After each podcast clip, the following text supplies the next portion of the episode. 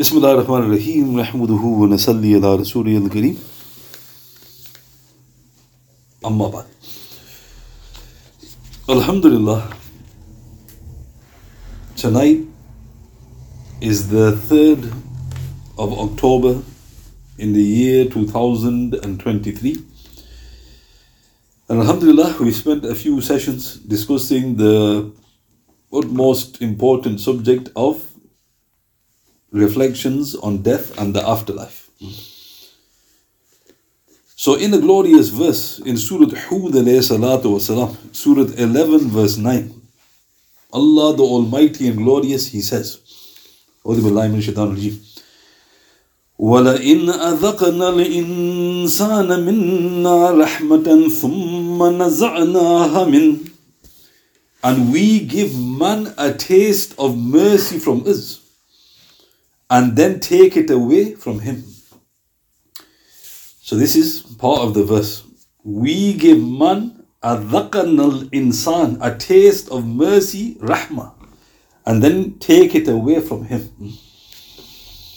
So Mufti Shafi rahmatullah he commented in Ma'arif al-Quran volume 4 page 609 of the English translation. It should be noted that the Quran uses the word adhaqna. We give them a taste of for both blessing and suffering, i.e., in this world. By this device, it is thus indicated that the real blessing and suffering is that of the hereafter. So stop in the quote. So why does Allah the Almighty and Glorious mention we give man a taste of our mercy. And the Shaykh says he also mentions a taste of suffering. Because this abode that we are in is not a place for you to experience the real blessing. And this abode is not the abode for you to suffer the real suffering. Then Mufti Shafi Rahmatullah said, Neither is the comfort of the mortal world, the whole of it, nor is it suffering, the whole of it.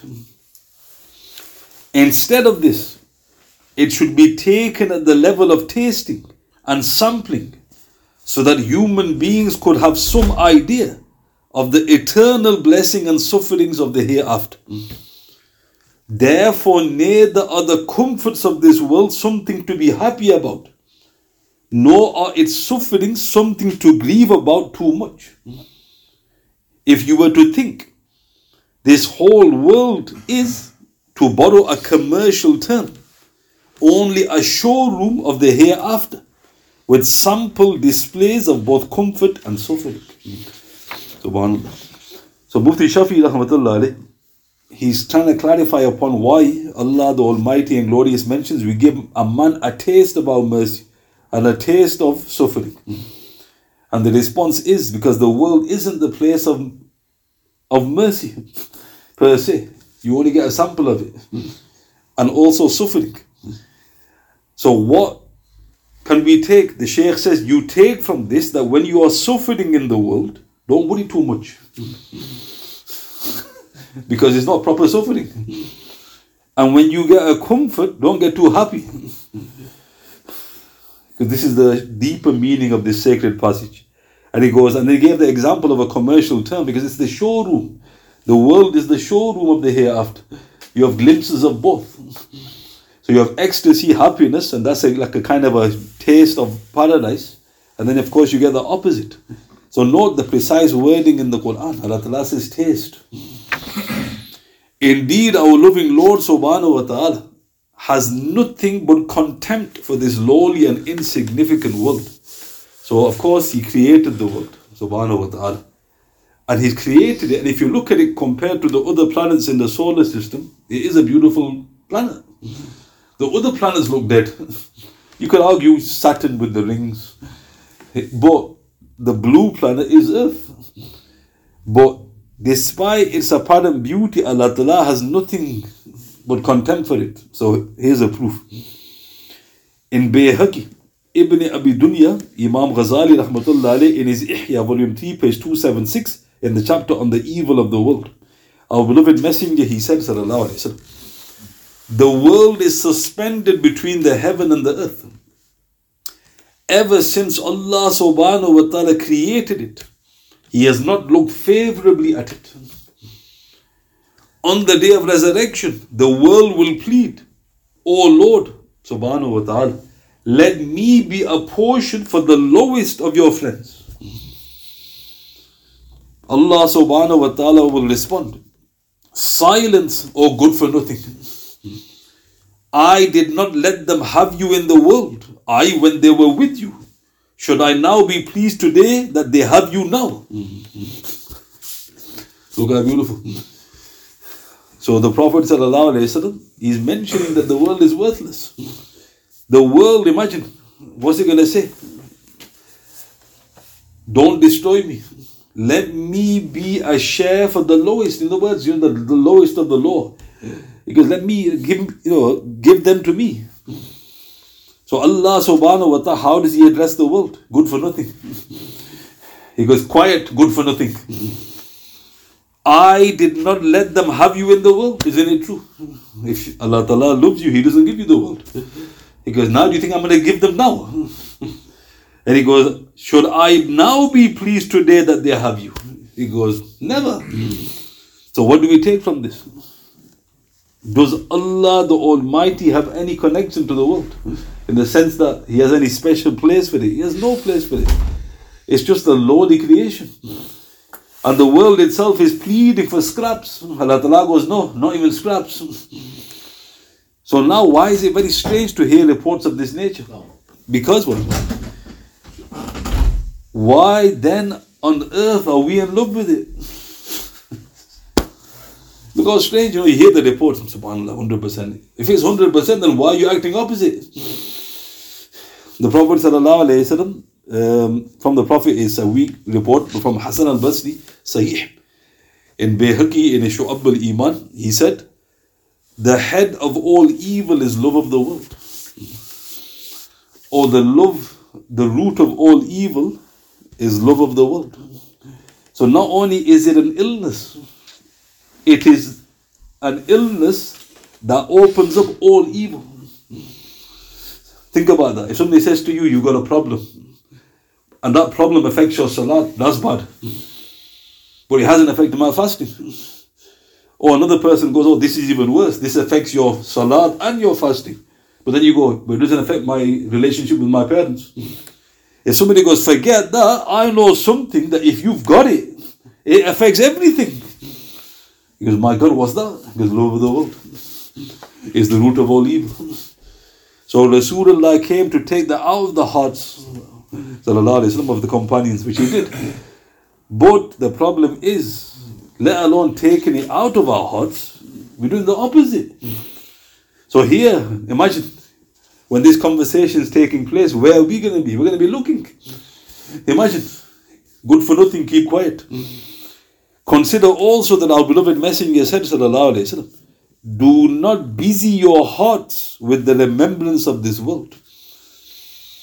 Do not busy your hearts with the remembrance of this world. This is in Bayhaqi in Shu'ab al-Iman, Ibn Abi Dunya, Imam Ghazali in his Ihya, volume 3, page 278, in the chapter on the evil of the world. So this is another very interesting report. The Prophet didn't say your tongue. He said, don't allow your heart to be absorbed with the love of the world. Don't busy your hearts with it. So what does that mean? It means that it becomes your your priority, your main concern.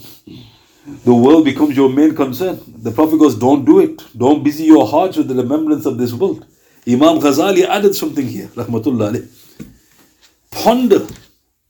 He sallallahu alayhi wasallam disallowed even mentioning it. Then what to say of those who aspire for it? In his Ihya, volume 3, page 278, in the chapter on the evil of the world. So think about that. Uh, the great Mujaddid Imam Ghazali rahmatullah said, he goes, don't let it enter your heart. So if it's not even allowed to enter it, mentioning it, entering, then what about those who yearn for it? Because they're not even worth, you know, mentioning. And this is why, you know, we all know the reports. The Prophet said that one of the signs of love is what? You love everything what your beloved loves. That's a sign of love. So, does Allah Ta'ala love the world? No. So, can we love the world? The person goes, mm, You got me there. If Allah Ta'ala hates something and you and you don't hate it, in fact, I love it, but I'm a Muslim. Is that really a Muslim? You should hate whatever Allah Ta'ala hates. If Allah Ta'ala hates even something you can't even get your head around, I hate it as well. He hates the world. He has no love for it. Somebody asked Ali radiallahu, he goes, why didn't Rasulullah take anything from the world? He literally took nothing, sallallahu alayhi wa And Ali radiallahu said, how could he love something which Allah Ta'ala hates? In other words, he goes, he's Rasulullah. Of all the people, you want him to take from the world. And where's the proof? The hadith is in Imam Ahmad's Musnad, authentic hadith. He was coming to the end of his blessed life and he, and he was very ill. And he had six gold coins, six dinars. And he told Aisha, What have I got? And she said, You got six dinars. And he goes, Give, Put my heart at ease. And then what happened? He fainted. When he came round, he asked again. He goes, Those dinars. He goes, You still got them, Ya Rasulullah. He goes, Put my heart at ease. And only when they left, he stopped asking. And Imam uh, Ghazali said he left the world with nothing. He didn't want to meet Allah Ta'ala. He actually said to Aisha, What would Allah Ta'ala think if his messenger meets him with these, with these dinars? Meaning, he hates the world. I can't take anything of it back to him. So there's the example. Where we where we in this uh, conversation? Think about that. The were worried about, you know, pots and pans. We're going to leave, you know, I don't know what we're going to leave in it. Astaghfirullah. Consider the wise man's words when he said, The world was there, but I was not in it then the world will continue to exist and I will not be in it. Thus, why should I be attached to it? Imam Ghazali in his Ihya, volume 3, page 281, in the chapter on the evil of the world, look how, you know, simple. So let's go through it. What was the first thing this wise man said? He goes, Before you came into existence, was the world here? Yes. So go to your date of birth. In fact, go before your, you know, your conception, put another year on it. You wasn't even here. But the world was. So that's the first thing we all admit to that. The world was there, I was not in it. Then he said, Then the world will continue to exist when I will have left. He goes, Yeah, that's true. Day or death. Don't want to think about it, but after that, I'm not here. Then he goes, Why should I be attached to it then? Look how they were thinking. What you attached to? Something that was here before you was here and something that will remain after you've gone. You want to be attached to that? What a lousy thing to attach to. You want to attach to something that's eternal. So even, you know, rationally, you're ill. Think about that, even rationally. Amir al-Mu'mineen, Umar bin Abdul Aziz, rahmatullah he would often say in his sermons, Do you not see you are in the midst of those who will perish, and others will take your place. And thus you shall be replaced by those left behind. Because do you not see? This is in Abu Nu'aym al-Hilya 5-266, Ibn Abi Hatim in his Tafsir 8-2512 to 3, Hafiz ibn Qayyim in his Al-Wabil al-Sayyib, page 60 of the New English Translation. So we're here now in a gathering. Few brothers sitting in the masjid. So what did Umar ibn Abdul Aziz say, rahmatullah He goes, we're all to perish. I'm to perish, you're to perish. Then somebody's to take your place. Well, that's true. He goes, so what was he telling you that for? We're all perishing, somebody's to take our place. Basically, it's just, it's, what is this attachment to this world? He has no loyalty to you. If he had a loyalty, you're staying. And this is why there's that report about Isa والسلام, You know, how many times have I mentioned in Imam Ghazali's Ihya? Uh, a prostitute emerged. So Isa والسلام, he looked at the prostitute. So the companions found that strange. And then he started talking to the prostitute. And the first question he asked, Are you married? She goes, Yes. Second question, Who are you married to? So the prostitute goes, Everybody, because that's her profession. and then Isa والسلام, says, uh, And then what do you do to your husbands? Because I killed them. Mm. And then he goes, What do you do after that? He goes, I marry somebody else. Isa والسلام, says, Wretched then is the one who loves you. And then a prostitute went on her way. So after this conversation, obviously the companions, they were thinking, What? The? So they asked, he goes, Ya Rasulullah, who, who, who was that woman? So Isa والسلام, said, That was the world that you love so very much.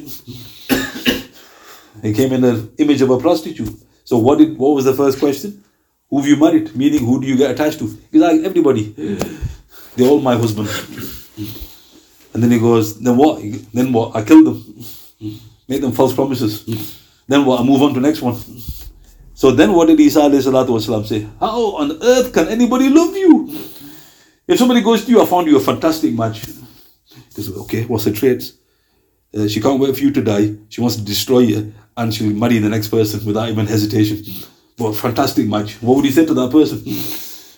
Hey, thinking, are you you've lost the plot, right? And he goes, no, she's beautiful. You flipping lost it, man. Then you go, what if he turns around and goes, you've lost it because you've got that. So how can you fall in love with that? Imagine. Think about that. You know, we're hearing the reports, but is it registering? Is it just going through? Now, why don't we register these reports? Because there's an illness. In Abu Dawud Ahmad, the Prophet ﷺ said, Your love for something makes you blind and deaf. Your love for something makes you blind and deaf. Now, what does that mean? So I love my mother and father. Does that mean I'm, that, I'm blind? No, it doesn't. It doesn't mean that. What it means is you won't listen and you won't see sense when it comes to them. For example, you love your kids. And if a teacher, you know, brings a report saying, look, she's been naughty, what's the first reaction? No, she's not. She's, a, she's an angel. right? Blind and deaf. Right? Natural reaction. You love the world. So somebody's now narrating narrations. That's a gauge. Do you love the world? If you don't love it, you're listening very carefully. It's this genius, man, this. Or if you just go, no, no, that you, you, you. That's it. You're, you're in love with the world. You hear the reports, you're going straight through, straight through the years. Reflect on the words of Ata al Khurasani, senior Tabi'in. Hafiz ibn al Jawzi in his Sifat al Safwa 4 151, he said, Look at this world as something you have already left. For I swear by Allah subhanahu wa ta'ala, you will leave it behind you. Similarly, make death something you have already tasted. For I swear you will taste it and look at the hereafter as something you've already gone to. For I swear you will be taken to it. It is the abode of everybody. So what did this senior, the Mufti of uh, Makkah say, Ata al-Khurasani rahmatullah He said, look at this world. He goes, treat it like this, that you've already left it. You're living in it because don't act like you're not in it. He goes, because you will leave it. I swear to God, you're going to leave it. It's all a custom. Because nobody stays behind. Then he goes, make death something that you've already tasted. I'm already dead. In fact, what did the Prophet say? In Sahih Muslim, consider yourselves already amongst the people of the graves. That's a command. Consider yourselves already amongst the people of the graves. Why did he say that? Because once you have that mindset, you've got no attachment to the dunya. Then he said, look at the hereafter as something you've already been to. Imagine you've already been. Like the Prophet Mihraj. And you come back. How are you going to live? If somebody goes to, he saw, yeah, I've seen the grave. I've seen it. I've seen day judgment. I've seen paradise. I've seen hell. So what are you going to do now? What do you think I'm going to do? Fruit cake? Right? I'm going to prepare for it. He goes, live, look at the hereafter as something you've already been to. He goes, you will, everybody will move there.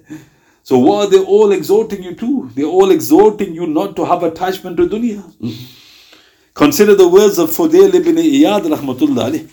Imam Ghazali in his Ihya, volume 3, page 281, in the chapter on the evil of the world. Even if the world was made of gold, it would perish. Even if the hereafter was made of clay, it would remain. Then, even in that scenario, it would have been incumbent upon us to still choose that which will abide from clay against that which will perish of gold. Then, why in Allah subhanahu wa ta'ala's glorious name have we preferred clay that will perish over gold that is eternal?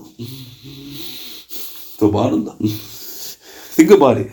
Madmen, lunatics are running asylum. Right? So look what he's saying Fudail ibn Iyad, and he was living like this, obviously, rahmatullah. He's saying, look, this is not true, but if he, so he's giving you a hypothetical.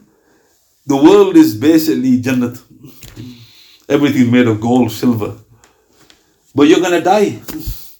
And then you're told, imagine, even though you're in paradise, this earth is paradise. Then you're told you're gonna go to a place where it's like the world. You know, like it's gonna be cold, you're gonna pay bills, you're gonna, you know, you're gonna get ill, but it's forever. He said, even in that scenario, in the life you're living with gold all around you, you are still preparing for the clay. You'll have to do it. And then he goes, in God's name, he goes, you're preferring clay over eternal gold.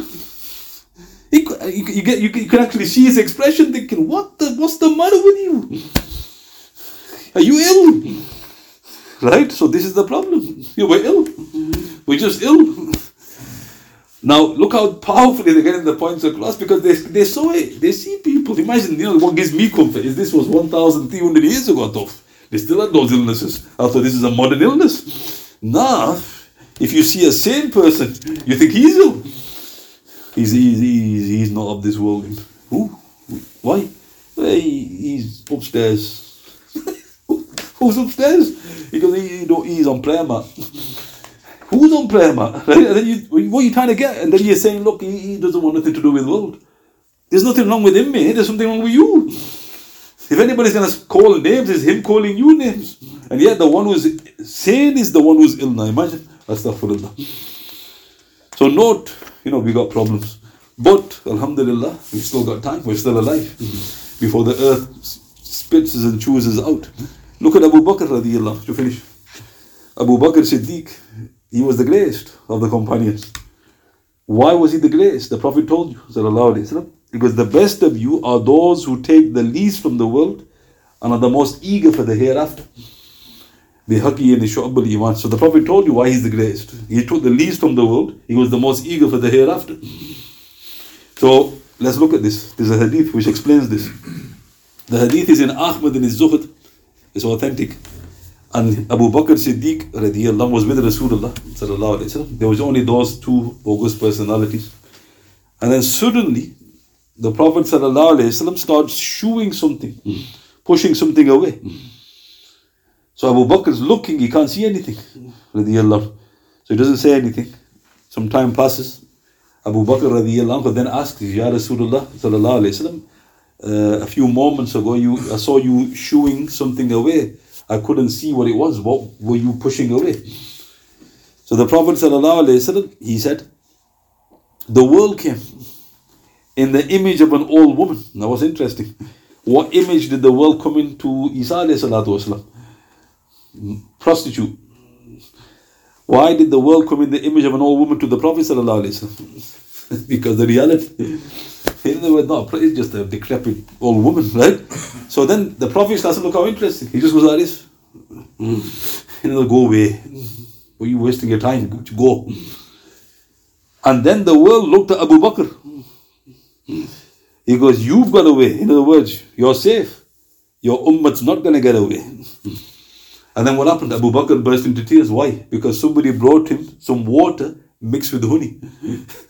He didn't even ask for the honey, he just wanted some water. So they got it, and then somebody goes, Put a bit of honey in there. He drank it, and he burst into tears, and he goes, he goes Why are you weeping? He goes, The world's trapped me. He goes, The world's got me. I've remembered what the Prophet said. So let me ask you a question. When you have a diluted drink, do you think the world's trapped you? Imagine it, you just put it in. Don't even think twice. In fact, you think, oh, drink water, right? You know, do you actually even imagine this is dunya? Imam Malik rahmatullah alayhi, he said to dilute water with something else is makruh. now why is that very strange ruling? These are people of paradise. You hear that, you're thinking, eh? What do you mean? Is it, it didn't say it's haram because it's just disliked. You know, why you mixing water with some. I can't get orange juice. No, you can't. Yeah, you knock yourself out with it. Much on. Right? Um, Hafiz Mullah Ali Qari, he mentions an incident. He said, this man came to a sheikh and he says, How should I treat the world? so the sheikh says to him, Treat it like a shadow. And the man didn't get it. He thought, I don't understand. He said, Do you chase the shadow or does the shadow chase you? Then he goes, The, the shadow chases me. And he goes, What if you wake up one morning and say, I'm going to chase the shadow? Are you intelligent? And he went, That's madness. He goes, Treat the world like the shadow. In other words, you chase it, you blow a fuse. You're not going to catch it, even if you're using Bolt. But if you say, duffel, right? And you turn your back to what happens? Like, put that in it, just follows you. right? Time for Zod, and I look, Shadow's going, oh, right, okay. Like, you know, but look at the wisdom of these people. They give a simple example we don't even realize. And then I realized that's maybe why Allah Ta'ala created the shadow. Think about it. Allah Ta'ala has a verse in the Quran talking about a shadow. Why has Allah Ta'ala created the shadow? Interesting. You know, there's lessons to be learned. Another example was um, one of the sheikhs. He said that a fisherman came to him, fisherman, and he says, uh, "How do you get love of the world out of my heart?" So the sheikh, he said to him, um, "What's your occupation?" He goes, "I fish. I'm a fisherman." And he goes, "Could you describe how you catch fish?" So he thought, "This is a strange question." Right? And he goes, Yes, Sheikh. He goes, I get to the seashore, I push the boat out, take the net with me, jump into the boat, row a bit, and then I throw the net out and get some fish, put it in, row back, and uh, that's my day's earnings. So the Sheikh goes, why, you, why have you come to me when you've got the answer? So the, sheikh, the, the fisherman goes, I've come to ask to get the love of the world out of my heart. He goes, You just described it. He goes, You are the boat. The net are your deeds. That you the, the fish, you're trying to catch fish. The sea is the world. As long as you are in the boat and the water does not go into the boat, the sea will serve you. But what if a hole emerges in the boat? Then he goes, I'll drown. He goes, That's what happens when the world enters your heart. If it's under you, it will help you, it will serve you. But if it enters your heart, it will destroy you. So this is why here, note again, and what's one of the most important subjects again and again mentioned in the Quran, dunya. Allah Ta'ala keeps talking about dunya again and again because He wants to wake you up. You know, it's every other page. Do not let the life of this world deceive you. Do not let the shaitan deceive you. Do not. And then, why is that? Because He knows you're surrounded by it. Subhanallah. So all I mentioned today was reflections on the worth of this world and of course the importance of preparing for the next. Are there any questions? سبحان بحمده سبحانك اللهم وبحمدك أشهد أن لا إله إلا أنت أستغفرك وأتوب إليك وأتوب بالله من الشيطان الرجيم سبحان ربك رب العزة عما يصفون وسلام على المرسلين والحمد لله رب العالمين بسم الله الرحمن الرحيم والأصل الإنسان لفي خسر الذين آمنوا وعملوا الصالحات وتواصوا بالحق وتواصوا بالصبر صدق الله العظيم